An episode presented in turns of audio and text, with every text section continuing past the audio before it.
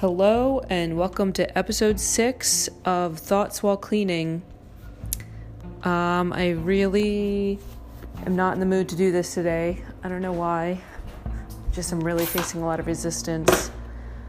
And then I realized that I didn't want to do it so much that I found myself just kind of reading people's thoughts on Knives Out on Reddit, and I was like, I should either decide I'm not going to do do it tonight or stop doing this particular thing because it's not very useful.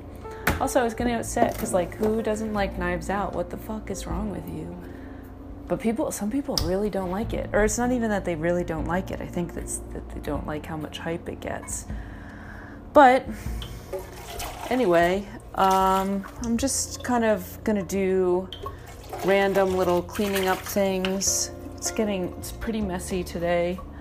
It just seems like a lot of things have been sort of misplaced. So I'm going to be just kind of putting things away randomly. Uh, our bins are working out. Unfortunately, the smell is kind of back. I think it's coming from the sink pretty much. Still, I'm trying to just get rid of all the weird smells in this apartment. But like I said in the first one, smells just kind of follow me. I can't seem to escape the smells. There's like a bunch of masks lying around all over the place and just all sorts of things that should be put away. Um, I'm really looking forward to watching Grand Designs tonight. I haven't watched in a couple days, and it's kind of my favorite, like, just zonk out type of show. I don't have too much else to say.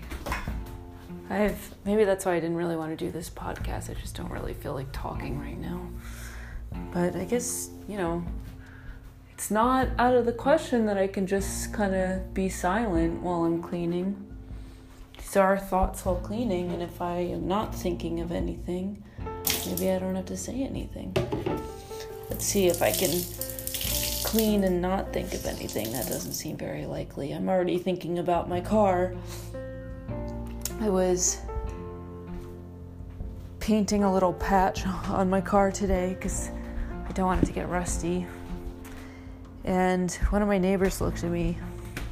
And people here think I've mentioned it, are very nosy. I'm just like kind of worried she's gonna like tell management that I'm working on my car in the parking lot because we're not allowed to do that technically. But it literally like it was like five minutes. I just, I mean, actually, I've been like working on it a little bit every single day for a little bit, like going in, doing a little bit of sanding with very fine grit sandpaper, and then letting it sit and then I go and wash it off a little bit, just doing things in very small chunks of time so no one can really say anything. I'm sure no one's noticed. Man, it would be such a bitch move if she said something. But she's probably in a bad mood because she's a Trump supporter and oh wait, no, she'd be in a good mood today because they just stormed the Capitol. I was thinking she was ashamed. And then i was like oh no she's a trump supporter so that's not that's not an emotion she's really familiar with. Um yeah. Not much else to say about that. Oh micro pack enhanced pe sheets. Huh. I wonder what this is Oh, so one thing I guess I should mention, so I've been doing this a couple days, but it's kind of cool, is I decided every day, I mean, of course, like, I do things for people in general, but like, I decided every single day I'm gonna give a gift to somebody, or like, you know, do, do something nice for somebody. I mean, I, I do nice things all the time. I mean, like a conscious decision like I'm going to give you this, being generous in some way. And uh, yesterday I put out some free bubble wrap, and I mean like two huge trash bags of bubble wrap, and then um, Oh, today I um went and gave this random person online feedback about their script. So hopefully that's helpful. I'll be perfectly honest, the script was a little bit it was well written. I just don't know I don't know what was really going on in it. It just was kind of like people like I don't know, it was about supposed to be about a witch, I guess, but or some kind of something supernatural, but the characters were so bland and I don't didn't understand I don't know, I just didn't didn't know what was up, I guess you could say. Wasn't very interesting.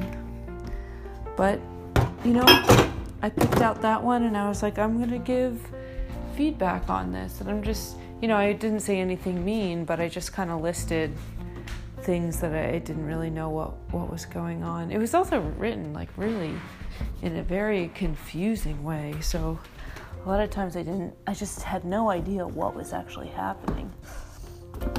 Oh, and I don't know if I talked about this yesterday, but I finished reading this script uh, on the blacklist called Emergency. Boy, it was really, it was really cool.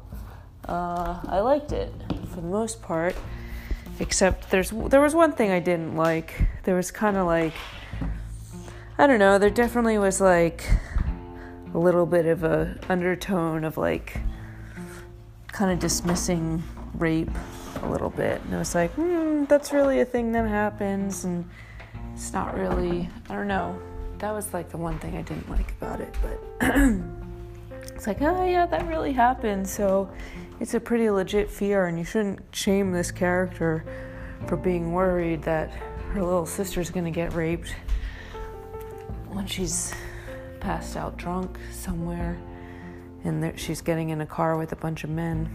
I would call the cops, I can tell you that. I'd be really worried. She's a minor, too. I don't know. Because that that kind of like just rubbed me the wrong way. Out of like a, a really good script, I just hope they. It's really good. I hope they rework that a little bit to not like shame that character that's worried so much. I mean, really, like if you were at a party and your sister's in high school and she passed out dead drunk, and then you saw her getting in a car with a bunch of men, like you'd probably call the police, right? No reason to shame the girl for doing so. Maybe they'll just kind of fix that. It's kind of like that weird thing like race relations versus like women's things. Like which kind of overrides the other. Maybe we can just have both. Why not? Maybe everyone can, everyone can be happy.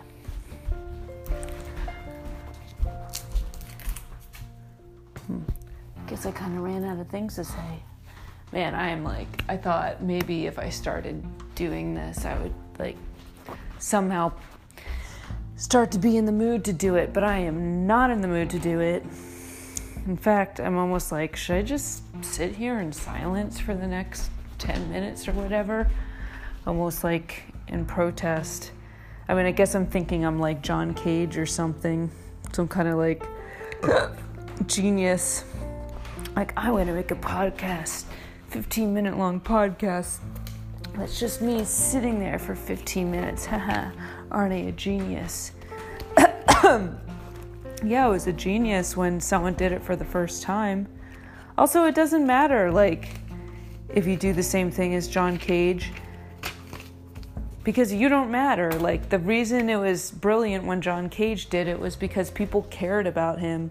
If you're just some nobody and you write a song called 433 and then you get up and stand there in silence for 4 minutes and 33 seconds, no one's going to care. Because no one cares about you. You're not taking a risk. And it's already been done by John Cage, so sorry. That's what like a lot of people don't understand about art. Like, oh, well, I could have taken that. And I mean, one thing I will say that I do not like about Andy Warhol, that I really don't appreciate about him, is he really commodified art. And he really turned artists into celebrities. And I don't appreciate that because I am not a celebrity. I'm not cool. I'm not into drugs. I wouldn't go as far as to say I'm a nerd, but I am not a cool person, and I don't appreciate that Andy Warhol came along and tried to make artists cool when we're just who we are. Like, we're, we don't need to be beautiful, we don't need to be enigmatic, we can just be like into working out and writing and be cool in our own way or be people that our moms really like. You know, that's me. I'm not like, I'm not out there like partying or something. In fact, I think, I don't know if it's the coronavirus or what, but like the idea of going back to a life where I'm going to parties and stuff is just like, oh God, how did I even do that? I mean, I, I do wish I could see people a little bit more than I do, but the idea of going back to being as social as I was before the pandemic is just like, what? Like, I'm just really, I really don't want to. I don't, and maybe this is kind of the beginning of my older adulthood.